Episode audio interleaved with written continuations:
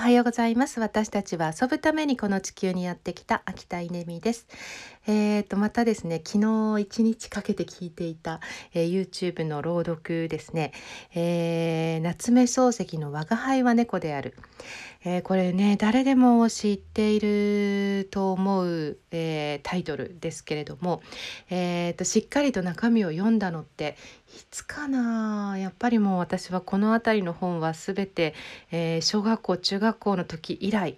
読み返していないっていう、えー、ものですけれども本当に YouTube のですねあの朗読最高ですね。あの本当にこれあの読んでる方たちの気遣いで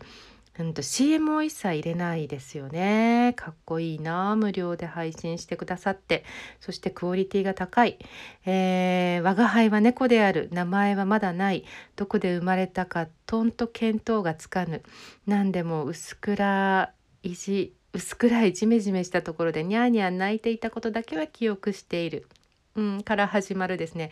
えー、まあ、こっからもう本当に面白い。うん。なんかねさっきもちょっと聞き直してたんですけどうーんと猫ちゃんがうんとお雑煮を食べるシーンとかねそれで喉に詰まらせるシーンがあるんですけどそのシーンの書きっぺりとかですねあとご主人がこう奥さんとお金の話をしてこうねお金が足りないよみたいな話をされた時に鼻毛をほじるみたいなですね。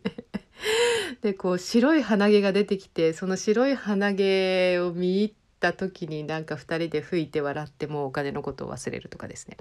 なんかそういうあのこれ今調べてみたら1905年の作品だそうですが、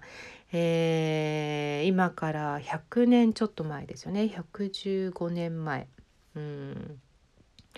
115年前の小説で、えー、その時のこうね庶民の日常というか猫との暮らしっていうのがこう語られていてうんなんかねすごく面白い。すごくなんかねいいですね。私も今年猫を飼い始めて、えー、猫って犬と違うなって本当に思ってるんですけど。もしかしたら猫こんな風に私たちのことを眺めているかもしれないと思うとですね、えー、彼女はどういう小説を、まあ、私たちの生活を見ながら書いてるんだろうかいやー結構人間の日常って面白いんじゃないかなと思います。うん、あの特にこう有名な人でも特にこう何かに秀でている人でもない本当に普通の庶民というのが、えー、とってってもユニークで、えー、とっても愛らしくて、えー、とっても微笑ましくて、えー、本当に愛すべき存在だっていうことがわかる小説です。ぜひ皆さんも読み直すもしくは聞き直してみてください。